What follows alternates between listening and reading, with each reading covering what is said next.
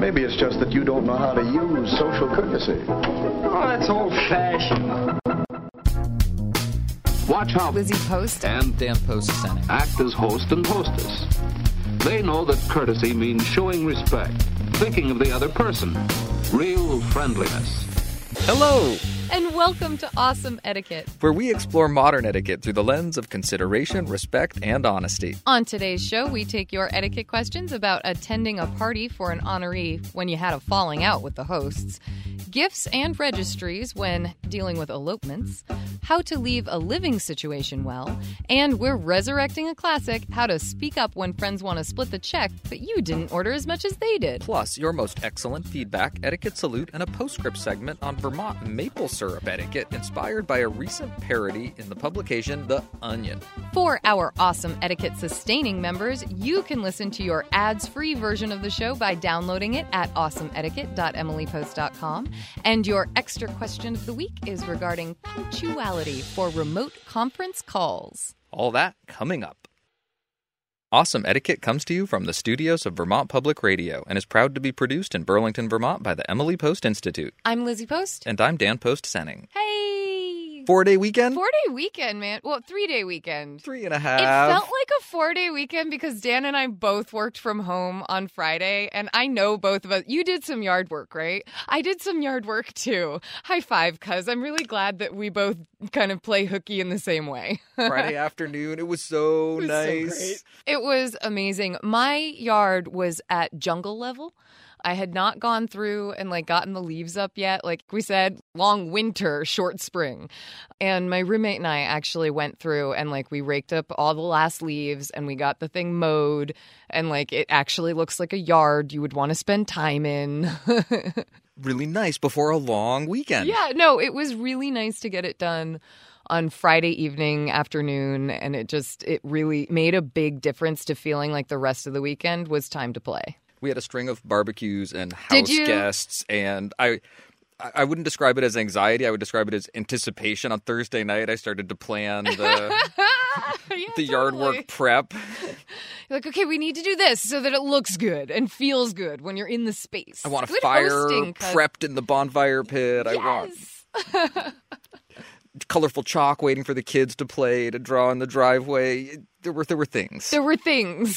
there were plans. and it all worked nicely. Nice. Very nice. You tantalized me with a story from your weekend this morning, and I want to hear more about it. I had a funny weekend. Frank White put on a Biggie tribute, and it was phenomenal. So, Notorious B.I.G., Biggie Smalls. Biggie Smalls, okay, like, I'm with you. I- It was phenomenal. Just like my friend Justin, who does the Van Morrison tribute, like they both do these tributes really, really well, which is what makes them so fun. And I'm so sorry I didn't do like a Twitter live during it. I really should have. It was phenomenal. It was like being there. I mean, it was unbelievable. I was totally having the best time Saturday night. And Sunday, I was going to go golf with two buddies of mine who I really love golfing with. And it was our first round out. Nobody had to work on Monday. So we were like, let's do a party golf round. Like, let's just have fun. So it kind of felt like from Saturday night all the way through Sunday afternoon was kind of like one rolling party, which was a lot of fun. But here's the thing. So we're all like Yeah, planning. let's get the twist. Yeah, no, like we're like planning our party golf, right? Like everybody's texting, I'm gonna bring this, I'm gonna bring that. Oh, I get to ride in the cart with this person, I get to ride in the cart with that person. Like, oh, we'll do this, and the teams will go this way, and we'll challenge each other this way. And everyone was, you know, talking what? What's the like Trash. Talking trash. There we go. We were talking trash to each other, and like I was in my element, right? Just before we get to the club, all of us all of a sudden notice that someone else has joined our threesome, making it a foursome. So we had one spot left and we hadn't tried to like block it off. And it's perfectly fine. Club rules are that anyone can jump on to any group. So this is really normal. Now, typically, if you are able to contact people, you contact them ahead again and ask them if they mind. Every now and again, you like to respect the idea that people might be trying to do business or be on a date. So there's a courtesy to joining a group. Yes, no, there absolutely is a courtesy to joining a group. There's also a courtesy of a group not to be too upset if someone joins and there kind of isn't like a reason for them not Makes to. sense. But I happen to know the member who was joining, and she's one of our senior members, I would say, though I would say her spirit is much more that of a 25 year old. But I just wasn't sure where she was on the party golf round front because she's a pretty serious golfer. You know, she plays in all the tournaments, she runs one of the leagues. Like, I tend to think like her golf rounds are golf rounds. You know what I mean? So I didn't have her phone number. I couldn't call her ahead of time. So when we got to the club, I see her and she throws her hands up in the air and I throw my hands up in the air and we run and give a big hug and everyone's so excited because the season's starting and people are finding their friends again. And I said, So listen. This is a bit of a party round. We are looking to have a raucous, rollicking, frolicking, you know, talking trash, like going wild, going crazy, blast the music, Rodney Dangerfield kind of round here.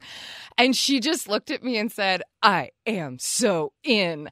And the four of us just had the most fun partying it up on the golf course together. Of course, being as, you know, quiet as possible for Sure. other members nearby.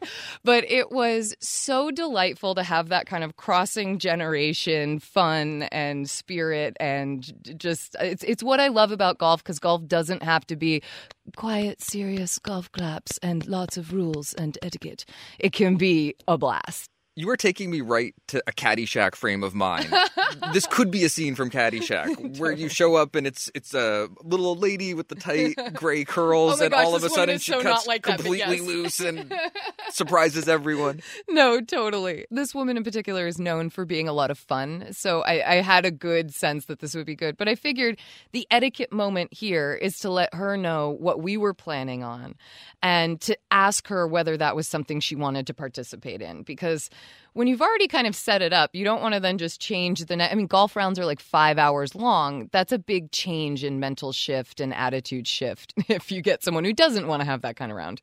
So there is something we have talked about for a long time. What? This summer, I want to get in on a round of party golf. Oh my gosh, I so want you there. And I'm fine if we go out for a practice round because I know you've said you want to hit the hit the driving range for a bit first. We could do that, but this is really like don't keep track of your score. Just come, hit golf balls, have fun, laugh, pick up when you need to pick up, drop down when you want to drop down, hit another shot, like just fun. That's the round I Okay, need. good. Yes, in high five.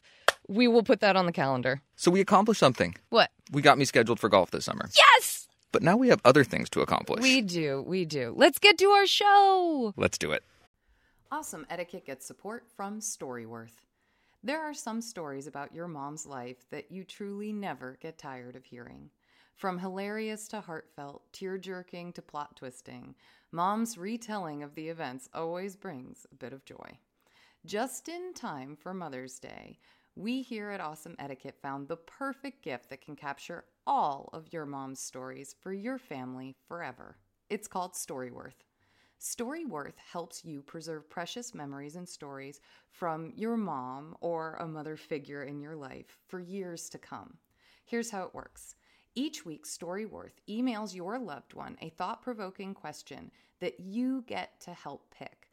What was your first job? Who was your first crush?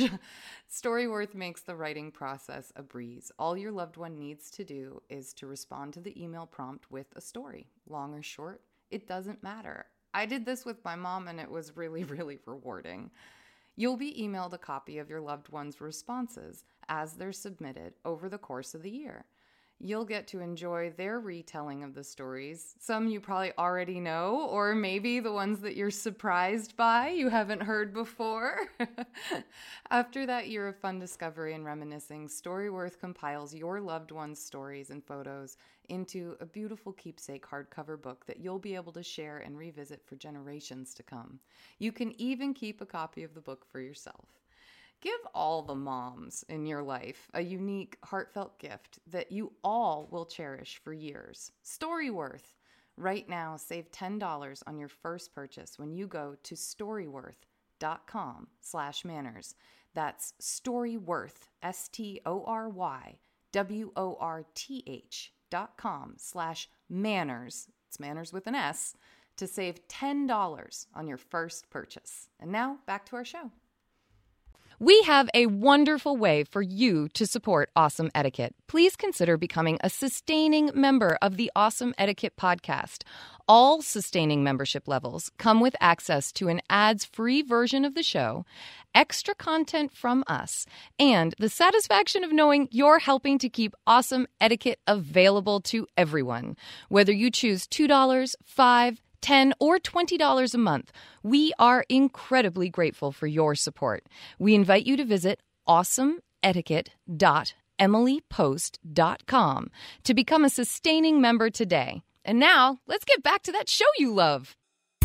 Awesome Etiquette is here to answer your questions on how to behave. If you have a question for us, you can email it to awesomeetiquette at emilypost.com, leave us a voicemail or text at 802 858 KIND, that's 802 858 5463, or hit us up on Twitter or Facebook. Just use the hashtag Awesome Etiquette so that we know you want your question on the show.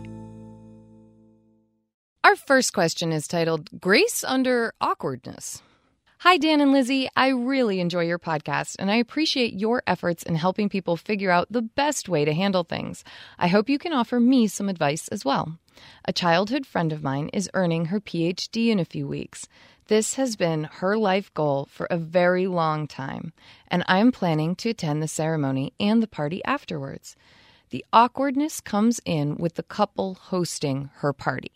We were all close friends for a few years. I met the couple in grad school and introduced them to my childhood friend.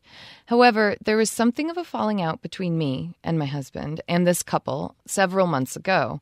Basically, after we had our son, this couple completely dropped off the radar and never reached out to us again. Our son is now 16 months old. They were called out on this in a group text by yet another friend and simply replied with, deal with it. I stopped trying to talk to them after that. However, my friend who is graduating is still close to them, and the couple is hosting her party at their house. The graduate is the one who invited us, and the couple knows that we were invited. I feel strange showing up at their door after nearly a year of zero contact, but I would feel worse not going to my friend's party. Is there a right way to deal with this? I'm not eager to reestablish the friendship, but I also don't want to add any stress or drama to the graduate's celebration. Thanks, Holly.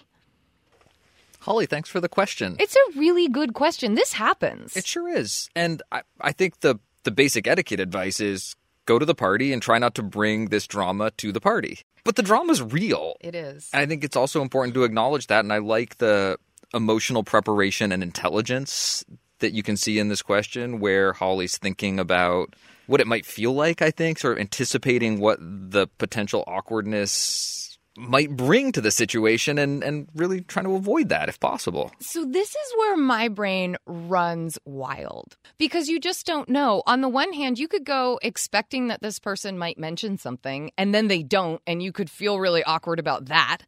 Or you could go expecting that they're not going to say anything and they try to use it as a time to either apologize and clear the air, which might be nice. Just that one quick, hey, I'm just really sorry we haven't been in touch, but I'm really glad you're here today. And then you can say, thanks, I'm so glad too. But that's like in the etiquette awesome world. And when does that ever really happen? Sometimes. like, I hope, hey, maybe they listen to the podcast too.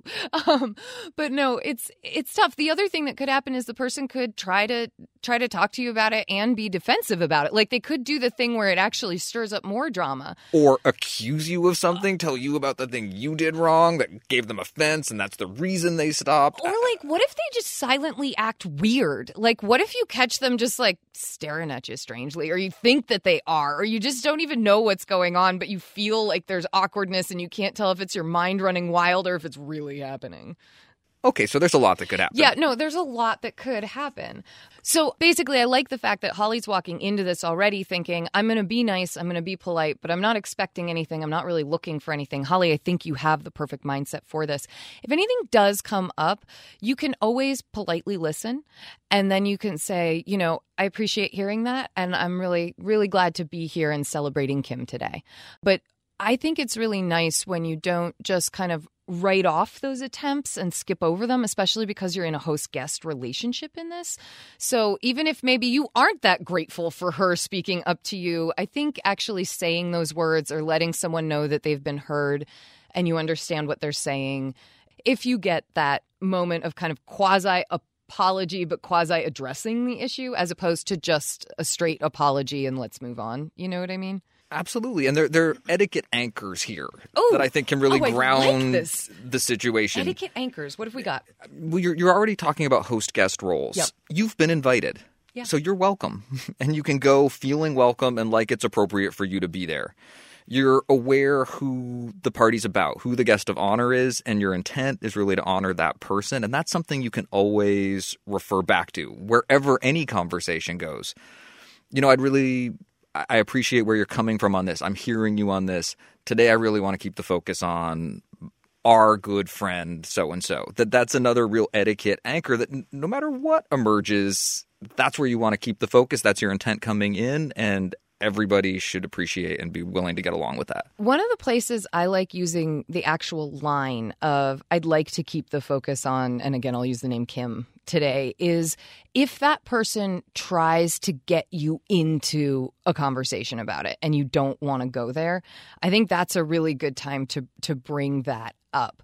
If they're giving you the apology, you don't need to add that line to it. And I would be the person who would accidentally do that. So this is why I'm saying it ahead of time. It's like is like, you know, it's good to prepare with all the language, but remember you don't have to use all of it for each circumstance.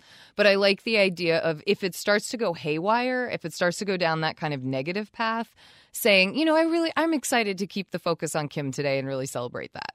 And I think the most likely thing to happen is it's so good to see you. It's so good to see you. How then- are things going with your son? How have things been? Or maybe nothing at all. Yeah. And I think both of those are also good situations, good outcomes. And you never know when a friendship is going to start to repair itself or get repaired or move past a point of needing repair or Dan's so whatever that might be.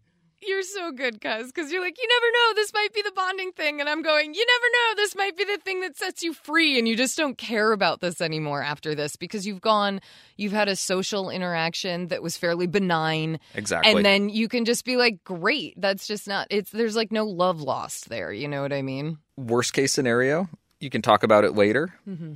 It's also possible that if someone really feels the need, you could talk about it beforehand. But I think you can also trust people's collective emotional intelligence to get through a party, celebrate your friend, and allow everyone to have a good time. Holly, thanks for the question. Thanks for listening to the show. Let us know how it turns out. But I found out that those Friday night get-togethers are open houses. You could go. I know I could if I wanted to. I don't. I think you should go. You're only young once, and you... Mother, don't be so corny. Our next question is titled, When Gifts Happen. Dear Lizzie and Dan, my new husband and I recently got married. Congratulations. Technically, we eloped since we didn't invite anyone, but we did tell friends and family that we were getting married. We didn't elope to snub anyone, we just didn't want all the pomp and circumstance of a traditional wedding. We do plan to have a celebration dinner at some point in the near future and we'll invite everyone. I know from listening to the podcast that it is improper to ask for gifts from guests who were not invited to the wedding, which is everyone. Yep. But we do have friends and family asking us how or if they can give us gifts, and we have already received a few gifts. What is the best way to let people know that we would certainly welcome gifts or money since we are not having a traditional reception? Is it still acceptable to inform people that we have a gift registry? Thanks in advance. I enjoy listening to the podcast as often as I can. Sincerely, Mike. Mike, congratulations. This is a really tough one. And I'm I'm glad to hear you already saying that you know that because you didn't invite anyone to the ceremony because you didn't want the pomp and circumstance that technically no one is uh, obligated to get you a gift as you invite them to the reception. The reception that you're having usually is celebrating the ceremony that everyone has attended. It's the party that celebrates the actual event. And you guys are doing that, but the the event itself was completely private and your reasons were for not having any of the pomp and circumstance. The gifts are pomp and circumstance. They're a part of that in a lot of ways they also are things that people in your life will want to give to you when you hit milestones in your life. So I can I can feel this tough spot that you're in. In this particular case, it is not appropriate to have a registry.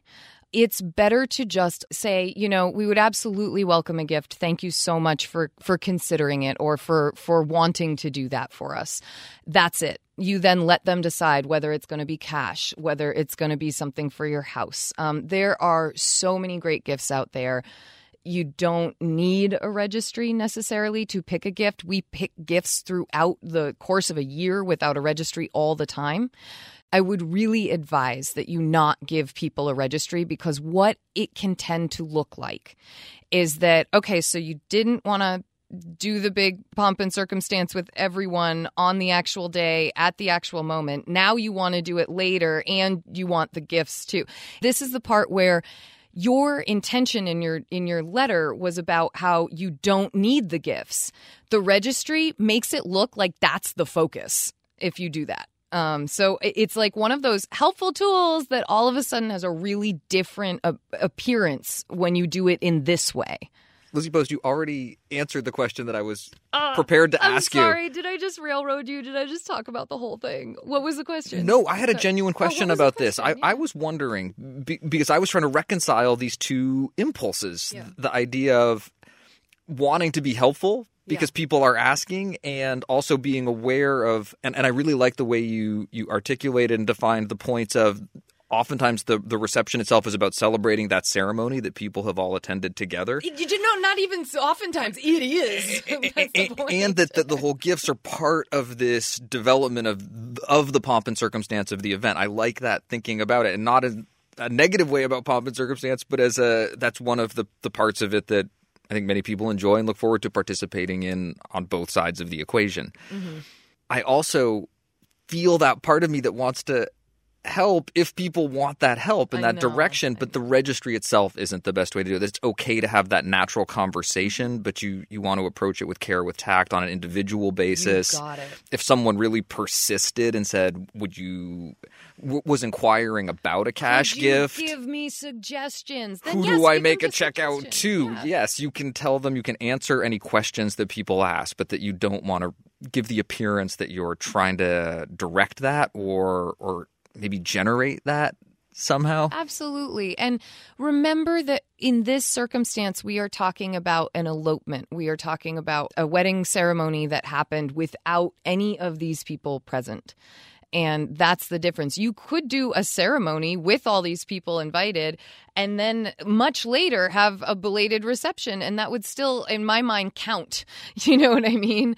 But it's really hard when you didn't invite anyone to the actual ceremony and it's really hard when they want to support you because you it would be so easy to just hit send on that registry link each time someone says that but it really can come across as oh well you didn't want people at the ceremony but you are prepared for their gifts. Look at that. Like it it just really can have that attitude so have some things in mind, have some stores in mind.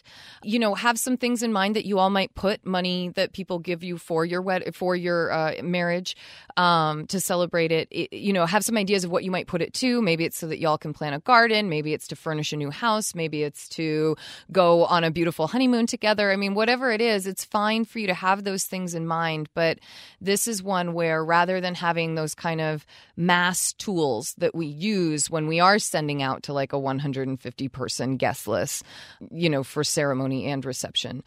Remove that tool and and really do the one on one and I think you'll find that people are really receptive to it and that you'll feel really good about it. Mike, I can't leave this question without mentioning this is how my parents got married. that they had a a kind of quasi planned elopement and then with what they called their running reception where they they drove from house to house announcing their their marriage after it was over and, and delighted in sharing the news in their own unique and individual way. Congratulations on your recent marriage and on hopefully many years of happy marriage to come. Here here.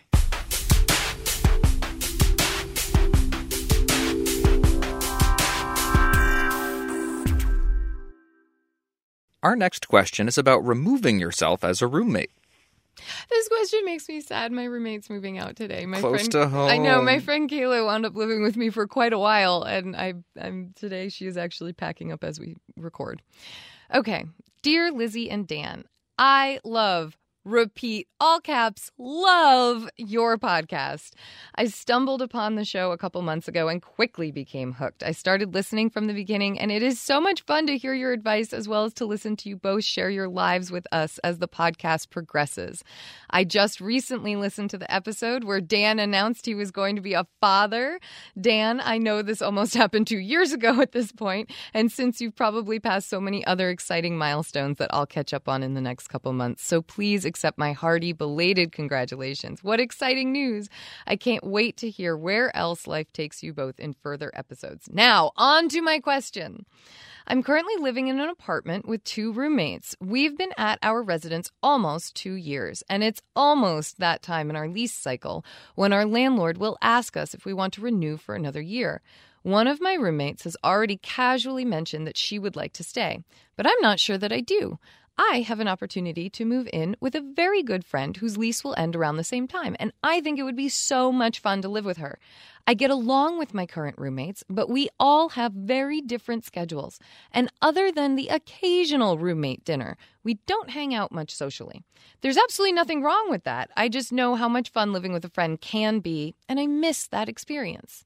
The problem maybe you can let me know if it's a problem, smiley face, is that I provided many of the items in our apartment the couch, the coffee table, armchairs, TV, okay, basically the entire den area pots and pans, end tables, Tupperware, dishes, and even the Swiffer. I had lived in unfurnished apartments before, and my roommates hadn't, which is why I had so much to contribute. If my roommates want to stay in this apartment and I move out, not only would I be placing them on the burden of trying to find a new roommate, but I would also be adding the financial stress and inconvenience of refurnishing the apartment. So, here, I have a few questions. My living situation is fine the way it is. Is it selfish or inconsiderate to move out when I know I will be placing such a burden on my current roommates? Number two, do you have any sample language I can use to let my roommates know I want to move out without making it sound like I don't enjoy living with them? Do I need to apologize for taking away so many of the furnishings of the apartment? Number three, since I will be placing this burden on them, is there anything I should do etiquette wise to make moving out easier? Leave some furniture, find my own replacement, etc. If etiquette doesn't dictate that there is anything I must do, is there anything I can do as a kind gesture? I would be so grateful for any insight you have, even if my question doesn't make it on the show. It made it on the show. Sincerely, moving up and hopefully moving out. I love this question, moving up and hopefully moving out. Thank you so much. You are so thoughtful. Oh my goodness moving up and moving out. It is a delight to right? read this question. Thank you for your reflection on enjoying the podcast. it is fun to share uh, both our etiquette and a little bit of ourselves with all of you. I am going to start with question one. Okay, question one. Because we've got a couple questions yes, here. Yes, we do. We have three. Is it selfish or inconsiderate to move out? Absolutely not. Nope. This is entirely up to you. These are roommates. You are not married. Lifetime commitments have not been made. There was not a ceremony to commemorate there it. There were no vows. you are at a time and a phase in your life and relationships with these people where in fact, that moment when the lease comes due is the appropriate moment. In fact, it, there is um, not only nothing wrong with it, you are choosing the correct and appropriate time to evaluate your living situation, and all of the consideration that you're giving it is appropriate. But please don't burden yourself with worrying about what it imposes upon other people. This is a choice that's yours to make. Absolutely. If you were moving out mid lease, and literally just packed your stuff up in the night and and headed on over to a new apartment that would be inconsiderate. But choosing the end time of the lease is the perfect time to bring this up. You asked for sample language, and it's this one's really simple. Just state the truth, and that's that I've loved living with you guys, but I've got another housing option and I'm looking forward to something different. That's it. It's not different isn't better, different isn't anything. It's just different. And I think placing the emphasis in the beginning on the fact that you have really loved this living situation, but you have another opportunity to take up, That happens so often. It is usually a yearly cycle for people because often leases are yearly leases. Um, but it's really, really normal. And this is just not something that you should fret about, or even you have no obligation to find a replacement roommate. You have no obligation to leave them your furniture. Um, those were some of the other questions that were coming up. This is just the nature of independent living is that if you're choosing to live with roommates, there are going to be times where people bring all their stuff in, and there's going to be times when all that stuff and the people leave. And it's just kind of the ebb and flow and the grow and shrink of uh, living during a more transient time. The nice thing about leases is they're a legal contract and they provide a really concrete parameter for making these decisions and figuring out what people's financial obligations are. And the the question of courtesy comes in when you think about how do I tell them and also when. So the sooner you Oh, yes. anticipate this, the better. Mm-hmm. If you feel it would be more appropriate, you could stage into this conversation. You could talk about wanting to have a house meeting or an apartment meeting about the lease or about what people are doing next, or you could prime the conversation. but the, the basic points are, are, are clear and you're in good standing there. You asked about leaving your stuff behind, and I already said you absolutely have the right to take it with you. But if there is anything that you that you don't need as you move on to this new apartment, or where you're really not that attached to it, you can certainly offer to leave it with your roommates. Don't just leave it. The worst thing is when someone just decides, "Oh, forget it, I'm not coming back for that last box of stuff, or that last chair, or that TV stand, or that you know the spices in the in the you know spice rack." Like really make sure that everyone is clear on all the stuff that is being removed and any of the stuff that is going to remain because otherwise the inconsiderate part would be leaving behind a lot of stuff for your roommates to then have to deal with if they don't want to be dealing with it So talk, communicate, have the early discussion as soon as you've made your choice, or even if it's just something you're thinking about that you think people should know about. And then you can move on to the more detailed discussions of what do you want me to do with this end table that I don't have room for in my new apartment? Mm-hmm. Sh- Would you be interested in it? Should I leave it behind? Should I figure out something to do with it? Dan, what do you think about taking the temperature of kind of the emotional impact of this? Because it's really, it, for, we talked in a, a recent episode that partings can be hard and people don't always end things well. There might be some real disappointment. There might also not be, and you might then be disappointed that there's no disappointment about you leaving. Endings create these funny emotional spaces for people. And I would just be prepared and be ready for that in either direction. Everyone might be really excited and helping each other out. You also might get a lot of, um, and please remember to spackle the holes in the wall before you go. I'm going to want to see that that's done. A lot of this can happen. It can come out. People don't mean for it, but it's often one of those times in life where it's endings are hard and people just don't handle them that well all the time. I think it's a really smart thing to keep in mind. And it's one of the reasons I love question three. Etiquette doesn't dictate there's anything you must do. But as is often the case, there are lots of things you can do that are kind gestures that are going to help navigate and ameliorate those emotional responses if they're bad, um, but can also help keep them in that positive place. A goodbye party, gathering, Yes, get together, dinner, something. just for the group of you, or something if if your house is a more public place, if there are other people connected to it, to you as a friend group. It doesn't sound like that's the case so much. It sounds like in many ways your living situation is one where you- you've said there's not a lot of co-socializing that goes mm-hmm. on, but sometimes that's an important part of a, a well-managed goodbye. Mm-hmm. Um, a, a note. Just don't ever underestimate the power of your words. Say it when you have that discussion. I've enjoyed living here. I've enjoyed getting to know you. It's okay to repeat those things, to Follow make that an explicit part of your communication. And that can help people not wonder so much. Is there something that happened? Is there something that went wrong? Is Yeah. It's very easy when you're able to express and articulate your feelings well so other people know what they are. The final thought that we'll leave you with moving up and hopefully moving out is that you want to make sure that if you are the only one exiting the apartment, and, and really truly, even if everyone is exiting the apartment, that you do run through how this exit will happen and you talk about the expectations and you talk about the hours that, that you'll be moving things around and moving things out. That way, people really kind of have an idea of of the move out schedule and when things when things can happen so that it's really most convenient for everyone in the house. And sometimes there's a little bit of negotiating around that. So just be prepared for that. But I think the more you communicate the better and the more that you keep it in that positive this has been great. I'm sad to leave you guys, but I'm excited for the next step kind of attitude. You're going to do great. Good luck with the move. They can be really difficult just logistically. They can also be really exciting. Cathartic.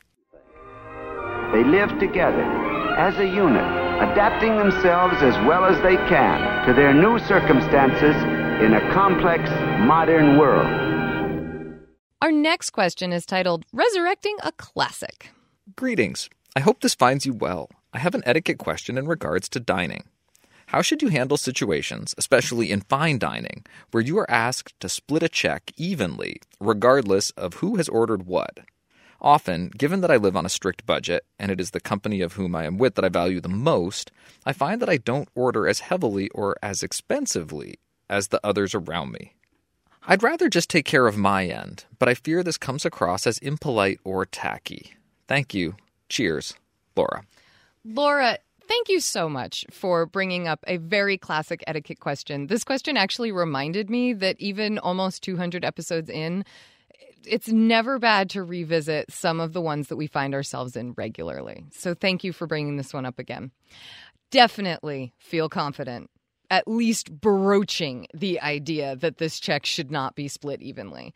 You know, some people may be put off, but frankly, I want to put this thought in your head. I don't think they have the right to judge you when essentially they were getting you to pay for more of something that you didn't actually participate in or have. Like, if anyone judges this, it's that moment where I'm like, are we going to take a beat? Are we going to have that that like comedic beat where we know like, wait a minute, are you for real? You're not okay with me paying for what I ordered, but you are 100% okay for me paying 20 15 5 30 50 100 dollars more for a meal just because you ate a lot and feel like oh but it's so cool to just split it evenly give me a break this person would be tacky if they told you no I made one note on Yeah. this question in the say? script. I said, It's cool to offer to split when you have ordered less. It's not so cool when you have ordered the most. high five cousin that is such a good way to put it that's going in the 20th edition It's incomprehensible to me that someone would take offense if you were to say, No, I'd rather just pay for this or but but Or it does I, we just pay for what we ordered right? at right the same time I feel the discomfort of raising that in the moment. totally get it. I totally, totally get it. But at the same time, how else are you going to be able to dine with friends and deal with this? And if no one else is speaking up for you, I think it's perfectly okay. I also want to encourage you that the reaction you will likely get is not groans and moans. The reaction you will likely get is, Oh my gosh, Laura, we are so sorry. I didn't even realize. Like, I, I hadn't been thinking. I thought we all ordered the same amount of stuff. Absolutely, let's do separate checks. It's more likely that you're going to get that kind of a response. The, oh, someone's, you know, calling me out on my absent mindedness, as opposed to, oh my gosh, this person is so tacky. Is there a way you can say it Yeah. that allows for that absent mindedness interpretation more than the I'm calling you out for your major etiquette faux pas interpretation? There absolutely is. I would try and say something along the lines of, oh, instead, could we do separate checks? I know splitting is super easy, but I actually only ordered an appetizer. I'm feeling okay about that. Right? Someone might decide to say, oh, rather than having the server break everything up, why don't we just each give you an extra five out of it or something like that? They someone might do something like that. I've got to be honest, having worked as a server, it's really easy to break checks up these days unless the restaurant runs on a different system. If they don't have a POS point of sale system, that's easy for that. Most restaurants, everything is on one of those POS systems. But if it's not, if you happen to be at a place that's doing handwritten tickets and everything, it might be the kind of thing where someone would say, actually, they do handwritten tickets. Why don't we just make sure that you get reimbursed so that you're only covering your your appetizer or whatever it is that you ordered? That's the only thing I could see about Yeah. someone refuting it. Um, but I think just saying, you know, oh, instead, could we do separate checks? I only ordered an appetizer. It's a real. It's gentle. You're not accusing anyone of having tried to put you in a bad situation. You're not kind of alerting that they've forgotten you somehow or that they're being boorishly unaware of everything at the table. That's not what you want to put out there. Resist the urge if finances are the reason that you tend to order less food when you go out. Resist the urge to to I would say play that card loudly. It's a legit card. It's a legit concern and it's something that I would talk about with my friends before we go to a restaurant or if we're having a good heart to heart, I would definitely say, you know, there's something that's been going on with our group of friends that I just wanted to bring up and maybe you can help me out. I love socializing with everyone, but when we go out, y'all order wine and, you know, it's like a four course meal. And I can participate if I just order an appetizer, but I can't participate in all of that or I don't really drink. Can you help me out? And when it comes to those moments where people want to split the check, like can you help me speak up and say no let's instead do separate checks? That's the kind of thing that i think taking care of that on a friendship level at a different time is important. Your frustration with it your nerves about it might come to play at that table. And i would say it's okay to ask to just pay for what you ordered, to ask for separate checks instead of splitting checks, and have that confidence be your guide rather than the fear of the finance. What are your thoughts about asking for a separate check earlier in the meal? Maybe I, as you sit down or as you're making orders or Okay, this is a great plan. So, if you know that this group tends to order a lot, then it might be worthwhile before you sit down to the meal or even as you sit down to the meal say, "Hey guys, do you mind if I ask ahead of time for a separate check. I'm only planning on ordering this. That will kind of set things up right so that there isn't that big anxiety moment. Because I love that you thought of of bringing that to the start of the gathering. I was imagining two situations. Totally. One where there's a large gathering, Yeah. and even a, a, a, a, a server is making the rounds around a table, and you've got that little private moment with them. Oh yeah, that's a good idea too. Would you mind putting this on a separate check for me? And but I also like the idea of letting other people know a little bit. Because eh, otherwise, eh. when the group goes, can we split and you end up with your separate check? It say, might be. Ah, I got a like- separate check earlier. That, Yeah. that might be the easiest. If it was a large gathering, and I was I was imagining situations where I would try that tactic, and then I was also imagining much smaller situations where maybe you're just with a family or another couple or a couple of groups that Yeah, are like five connected. people together, That it. you might say something like, "I just got an appetizer. Could, could I pay you for it?" have And the four of them split, and you give one of them extra or something like that. Exactly. Yeah. And- Or and as not long one of them, all of them. Sorry. Exactly. And as long as you include the tip in that, I think you're in pretty good shape. Sort of uh, be sure that you've left enough of a cushion Yeah. on top of whatever it is that you did order so that you're really covering everything. That gets a little awkward in terms of the math if you're offering to pay one person and then they're dividing up by the number of people at I the know, table. I Eh, know. th- That's really more of a situation where I think one person is is sort of managing the way that that divvy happens and Yeah. don't even get me going with the Venmo distribution now that also happens where someone takes a a, Yeah. a bill and then bills out to each of the people involved. Although that could be a way where people really only pay the share that they're responsible for. It's another way. There are a number of different ways to make this happen, Laura. Have the confidence that you are not the tacky one in this situation at all. I always use this question as a time to give the call out of if you are at a table and you notice that your friend did not order as much as everybody else. When someone else suggests that you split the bill speak up for your friends so that they don't have to. And you don't have to do it as if like you're you know protecting this person but you should just do it as an awareness of oh actually you know what? We all didn't order the same amount of stuff. We should probably get separate checks. It's a really easy way to do it and it takes the burden off of the person who actually did order the least at the table Laura, we hope that this helps, and we hope that you are able to keep socializing and enjoying the company of your friends. Well, you must be on a budget. How's it working out? Oh, pretty well, I guess, but it's hard sometimes. How about you? How will you do it? Thank you for your questions. Please send us updates, comments, or feedback on our answers to awesomeetiquette at emilypost.com or leave us a voicemail or text at 802 858 KIND. That's 802 858 5463. Or hit us up on Twitter or Facebook. Just use the hashtag awesomeetiquette so that we know you want your question or feedback on the show.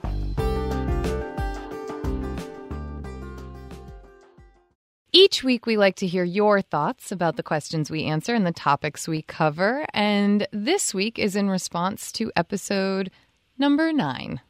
Hi, Lizzie and Dan. I know I'm late by 183 podcasts. Haha. but I wanted to share a cheeky response my father taught me when directed with a how much did you pay for it question.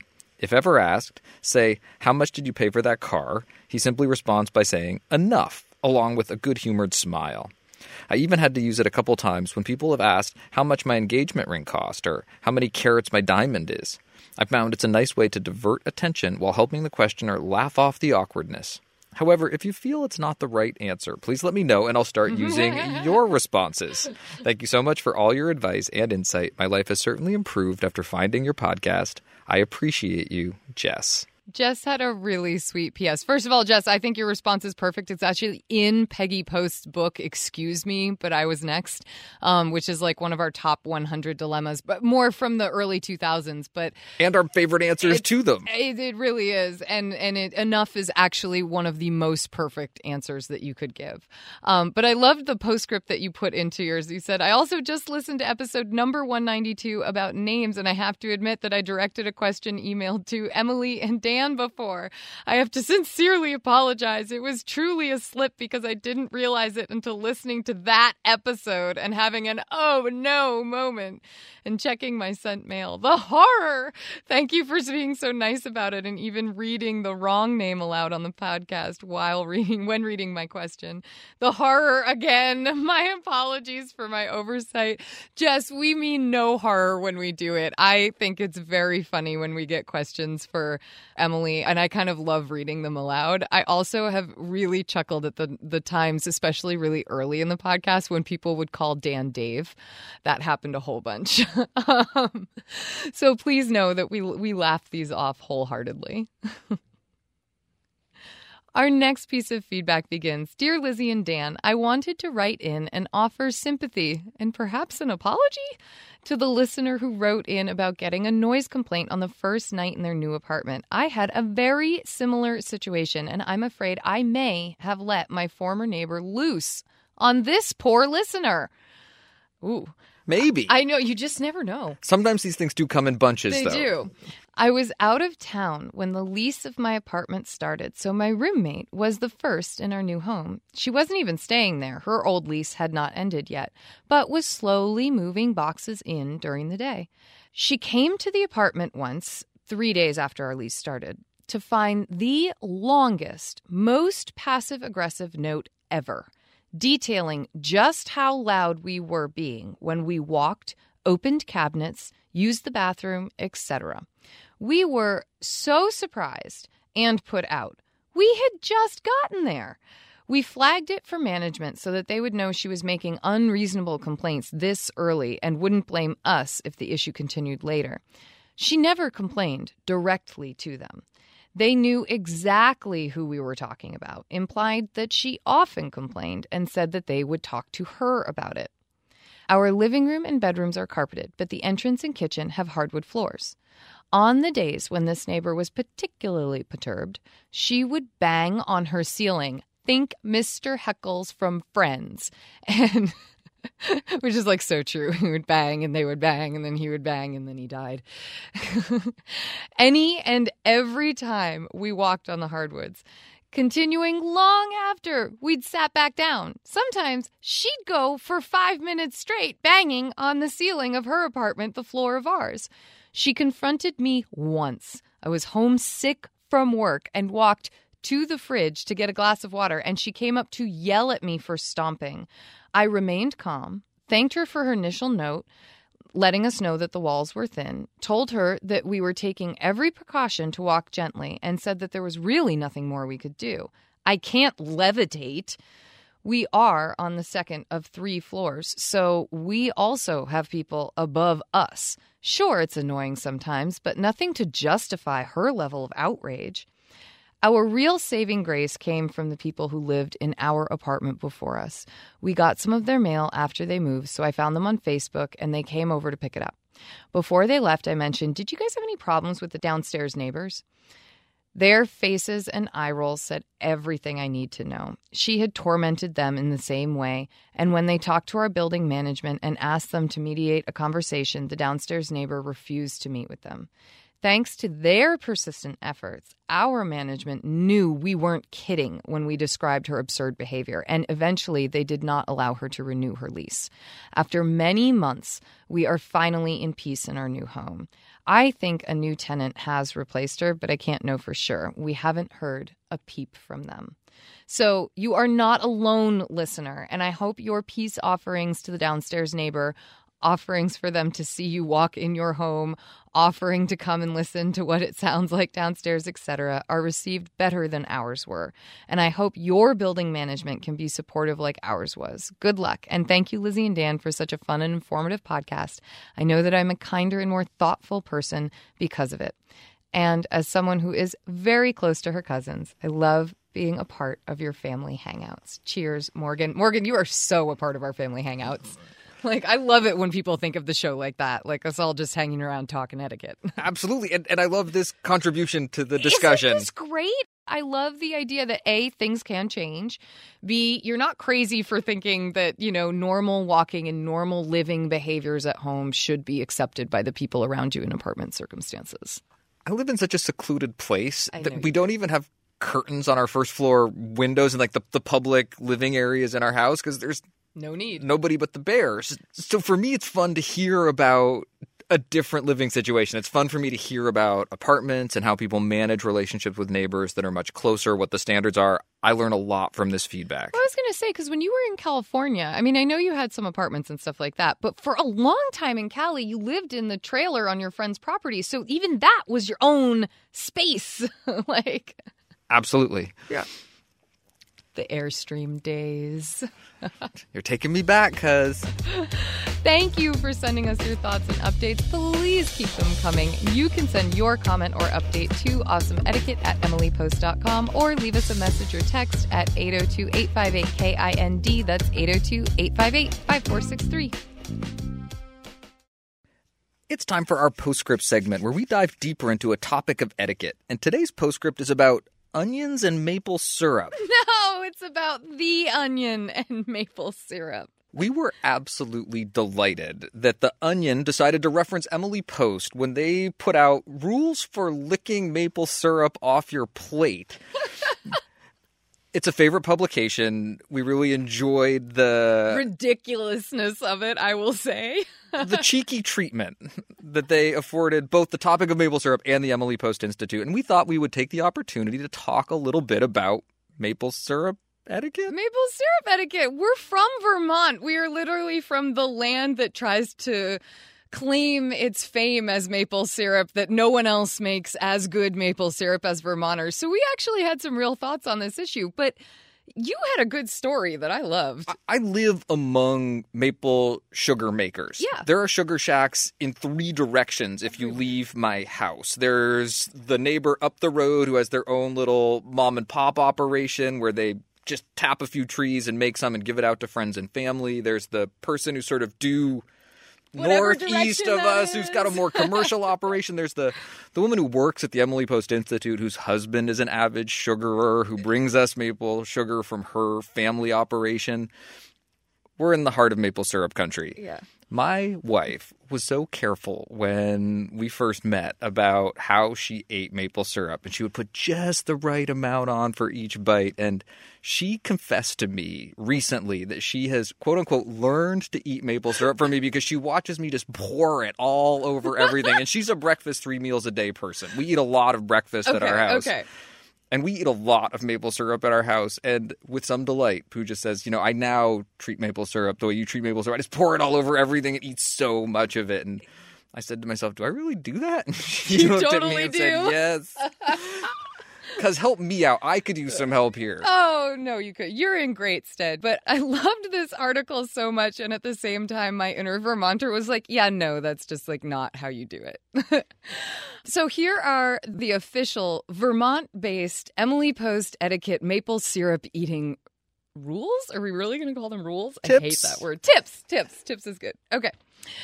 Number one, any and all maple syrup served by a host must be real maple syrup. No substitutions, no 50% maple syrup. The real deal from a state or country, I'm thinking of you, Canada, with real sugar maples. Dare I even say sugar maples that naturally grew in a forest all on their very own? I dare, I dare. Anything else is simply maple flavored syrup. Syrup should be served warm and from a small pitcher or similar item that has an easy spout to pour from. While sugar on snow is eaten with no utensils, when using plates and cutlery, one should not lick the plate to get the remaining syrup. Instead, a host should provide extra starch items. I'm thinking biscuits, pancakes, flapjacks, French crepes, toast. French toast, waffles. You got it, cuz. In order to actually sop up the extra maple syrup, leaving none on the plate. So, Pooja, pour away and sop away. A host should never drink the leftover syrup from a plate because there should never be any leftover syrup at all. To do so would be the equivalent of throwing gold on a fire and walking away, according to most Vermonters. It is recommended that anyone with long hair tie it back while dining with maple syrup. The woman in the onions diagram is sure to get maple syrup in her short locks as she licks. When discussing the color and flavor of the syrup, it's important to know your grades and stay focused on the positive. Be open to maple syrup being served in new and inventive ways. Maple espresso bacon at the creamery in Carbondale, Colorado, for instance, as well as unfamiliar yet traditional ways. Pickles with maple syrup are an old Vermont tradition. And finally, maple syrup makes for a wonderful gift any time of the year. Just remember to pack it carefully, whether you are bringing it with you. And remember, you cannot bring jars larger than three ounces, it is considered a liquid, onto the plane. But you want to make sure that you pack carefully so that you don't end up with a very, very sticky mess. Pickles and maple syrup. I'm telling you, it's delicious. It's that briny and that sweet, you know, and I'm talking like a dill pickle. Absolutely. Like, it's so good, it's ridiculous. Throw some hard boiled eggs in the mix, and you've got a real Sugar Shack party going on. My friend's ex boyfriend once made a cocktail that was like a maple syrup. I forget what type of liquor he used, Whiskey. and then a pickle. It was whiskey and a pickle. And it was so mm-hmm. good. we want to thank The Onion for giving us the chance to both connect with our home state and one of our most favorite products from our home state and be a little bit cheeky and fun about maple syrup etiquette. Pardon me if I may interrupt. I'd like to make perfectly clear one very important point. In the state where Ethan Allen and his Green Mountain Boys bewildered the British, maple sugar is a trademark. We like to end our show on a high note, so we turn to you to hear about the good etiquette you're seeing and experiencing out in the world, and that can come in so many forms. Today, we hear from Abby. Today, we hear from Abby. Hello, posts. I absolutely love the podcast. Being in middle school, I don't come across all the problems you discuss, but I think it's great that I can be prepared for later life when I might encounter these situations. I have an etiquette salute for you. I got a wrong number text, well, texts. I got accidentally put into a group chat, which kept my phone buzzing constantly. So, channeling my inner Lizzie Post and making up a quick sample script, I sent a quick text just to let them know that they had the wrong person, but congratulating them on the run they had just finished, which was the subject of that group chat. Now, here comes the chivalrous etiquette. Not only was I taken out of the group chat, I was sent a private message from the person that started the chat apologizing for the mistake. If this person is so considerate with little things like this, you can only imagine what they're like in person. Sometimes it really is the little things. So thank you to whoever made this small act of kindness. Sincerely, Abby. Abby, thank you for sharing this small act of kindness with us. It's so true. Little things in life can make such a big difference. Their their impacts accrue and accumulate and they leave such a positive impression. I just love the idea that we have a middle schooler who's listening to this show and loving it and finding good etiquette in her life. I mean, that to me is just wow, Abby, that's amazing to me. I love that you're looking at even the simple things like a missent text, not just paying attention to how you can contribute well to that missent text and get people back on track, but also noticing how wonderful the people in that text are being. I mean, that's that's really great. Really great. Abby, thank you for sharing. And thank you for listening. Thank you to everyone who sent us something. You can send future questions, comments, and salutes to awesomeetiquette at emilypost.com. You can leave us a message or text at 802 858 KIND. That's 802 858 5463. On Twitter, I'm at Daniel underscore post. And I'm at Lizzie A. Post. On Facebook, we're Awesome Etiquette and the Emily Post Institute. You can help us out by becoming a sustaining member. You do this by visiting awesomeetiquette.emilypost.com. You could also subscribe on iTunes or your favorite podcast app, and please do consider leaving us a review. Our show is edited by Chris Albertine. Thanks, Chris. Thanks, Chris.